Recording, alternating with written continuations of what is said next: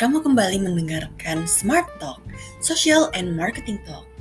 Kali ini kita akan bahas tentang video marketing. Video marketing. Apa sih maksudnya? Well, kalau kamu biasanya ngeliat di sosial media atau di channel marketing lainnya, kemudian ada sebuah video yang tujuannya untuk mungkin membuat kamu menjadi tertarik sama sebuah brand, sebuah produk, membuat kamu jadi lebih mengenal lagi nih apa sih yang mau disampaikan sama si brand ini atau si produk ini. Kamu baru saja atau sedang memikirkan video marketing. Nah, video marketing itu kalau dalam sudut pandang brand atau misalnya pemilik bisnis, kenapa sih dianggap jadi penting?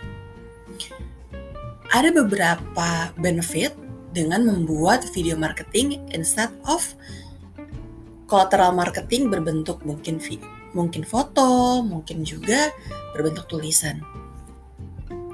Beberapa manfaat dari membuat format channel marketing yang berbentuknya video itu adalah satu, biasanya video dapat menggugah sisi emosional lebih cepat dan lebih efektif. Karena kalau dengan foto, kita hanya melihat dan terstimulasi dari sisi visual. Kita melihat dari mungkin permainan warna, permainan kata-kata, maka trigger emosionalnya hanya dari apa yang kita lihat sesaat. Kalau mungkin dari sisi tulisan, ya kita cuma melihat tulisannya aja. Tapi dengan video, semua sensor kita seperti audio, seperti visual, semuanya itu menjadi lebih compelling atau membuat kita merasa semuanya itu lebih menyatu. Mulai dari foto, gambarnya maksudnya, terus juga suaranya, terus juga ceritanya dan lebih banyak cerita yang bisa disampaikan dalam video gitu. Dan itu membangun sisi emosional kita. Mungkin sebagai target audience itu lebih kuat lagi. Sehingga sisi relatable-nya itu dapat lebih terbangun dari video. Yang kedua adalah bisa menjelaskan lebih dalam. Jadi jika dengan foto hanya mungkin satu gambar, terus banyak interpretasi yang kita buat sendiri dengan melihat gambar itu, jika dengan video, dengan frame per frame, dengan lama uh, durasinya gitu ya. Jadi kita dapat sebagai misalnya brand, kita bisa menjelaskan lebih dalam apa sih yang mau kita sampaikan karena durasinya lebih panjang kita juga bisa menampilkan clips jadi nggak hanya satu gambar tapi beberapa beberapa clips terus kita bisa menunjukkan apa yang mau kita sampaikan. Dan untuk sudut pandang audiens juga mereka dapat menangkap lebih detail karena mereka bukan menginterpretasi sendiri, tapi mereka menyaksikan apa yang sudah divisualisasikan oleh yang membuat video gitu. Jadi secara konteks juga akan mengurangi atau meminimalisir adanya miskonteks di dalam mengkonsumsi video yang disampaikan. Kemudian yang ketiga adalah algoritma. Jadi dalam algoritma sosial media, terutama sekarang di saat jaya-jayanya TikTok, terus juga stories, dan sekarang Instagram juga ada Reels.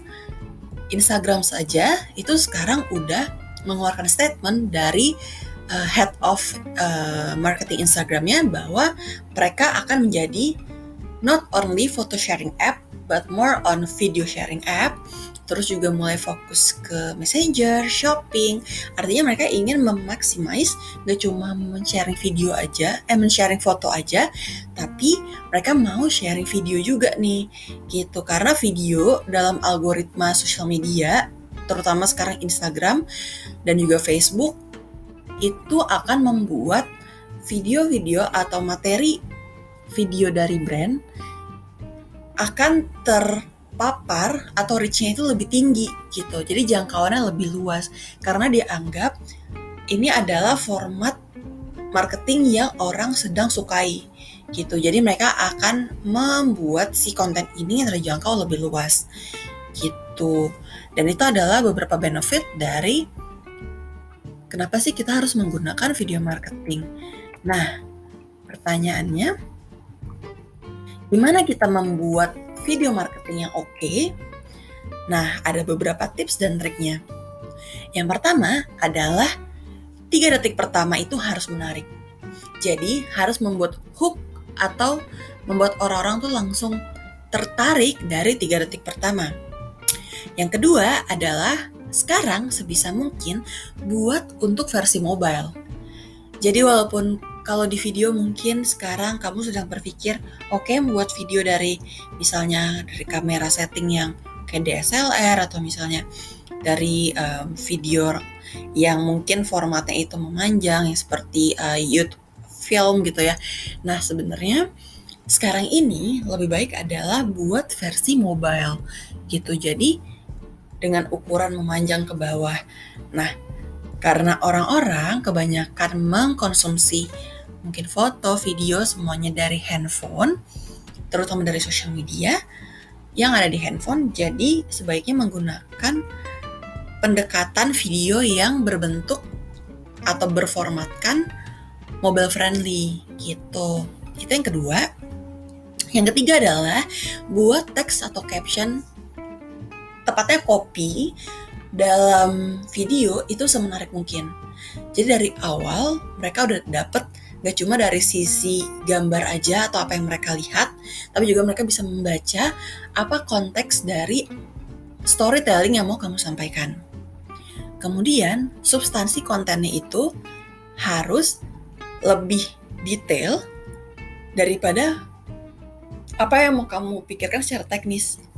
Jadi, instead of kamu pikirin secara kompleks, oke okay, kualitas produksinya harus mahal, harus keren, harus pakai segala macam teknis yang sangat-sangat detail, kamu harus lebih fokus kepada substansi dari kontennya. Apa yang mau kamu sampaikan, itu yang paling matters. Gitu. Jadi itu yang harus kamu pikirkan pertama kali. Lalu secara format dan secara durasi, biasanya yang lebih cepat untuk ditangkap adalah durasi sekitar di bawah 3 menit. Jadi maksimal 3 menit itu biasanya udah sangat lama karena memang time span dari attention span manusia itu sejujurnya sangat rendah. Sekitar 8 detik lah gitu. Nah, sejujurnya lebih rendah satu detik daripada goldfish. That's the fact dan itu hal yang harus kita coba untuk tackle gimana cara kita bisa bikin suatu hal yang mau kita sampaikan dengan cepat, singkat, tepat sasaran dan orang langsung tahu konteksnya. Jadi misalnya dalam dua menit orang udah langsung tahu apa yang mau kita sampaikan. Dan yang terakhir adalah tetap harus measurable. Gimana caranya bikin video marketing kita setelah tayang di channel apa pun, kita bisa melihat efektivitasnya. Dari apa? Dari misalnya views. Kalau misalnya kita tampilin di sosial media. Atau kalau email email marketing misalnya, oke okay, ternyata banyak yang klik uh, link yang kita mau sampaikan gitu. Karena videonya dianggap menarik. Tapi mostly biasa dari views kita bisa lihat apakah orang-orang itu suka atau enggak sama video kita. Kayak gitu. Dan kalau kamu nanya lagi kira-kira oke okay, tools apa sih yang bisa kita pakai karena kan bikin video terutama untuk yang mobile friendly bingung banget pakai aplikasi apa ya well aku ada beberapa tips um, atau rekomendasi tools untuk kamu yang pertama kamu bisa menggunakan InShot jadi kamu bisa uh, buka di App Store atau buka juga di Google Play Store. Itu ada InShot. Kamu bisa tinggal drag and drop. Terus kamu juga bisa edit foto, edit video di situ dan bisa tambahin lagu juga. Yang kedua, itu kamu bisa pakai VN, VN. Terus yang ketiga, kamu bisa pakai Canva. Canva tuh banyak banget juga template-nya, jadi kamu tinggal sesuaiin aja sama template-nya. Dan yang keempat ada Adobe Premiere Rush. Jadi itu berguna banget buat teman-teman yang mau ngedit video tapi bingung nih mulai dari mana.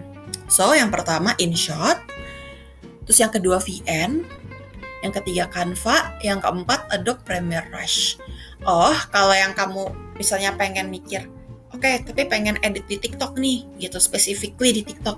Ada juga rekomendasinya yaitu satu CapCut Atau yang kedua, kamu bisa langsung edit di TikTok karena TikTok udah punya semua fitur-fitur untuk editing videonya itu lengkap sebenarnya. Cuma memang dia punya watermark si TikToknya itu gitu. So kalau kamu nggak pengen ada watermark itu, kamu bisa download pakai CapCut deh. Kayak gitu. Semoga bermanfaat dan selamat mencoba. Sampai ketemu di Smart Talk edisi berikutnya.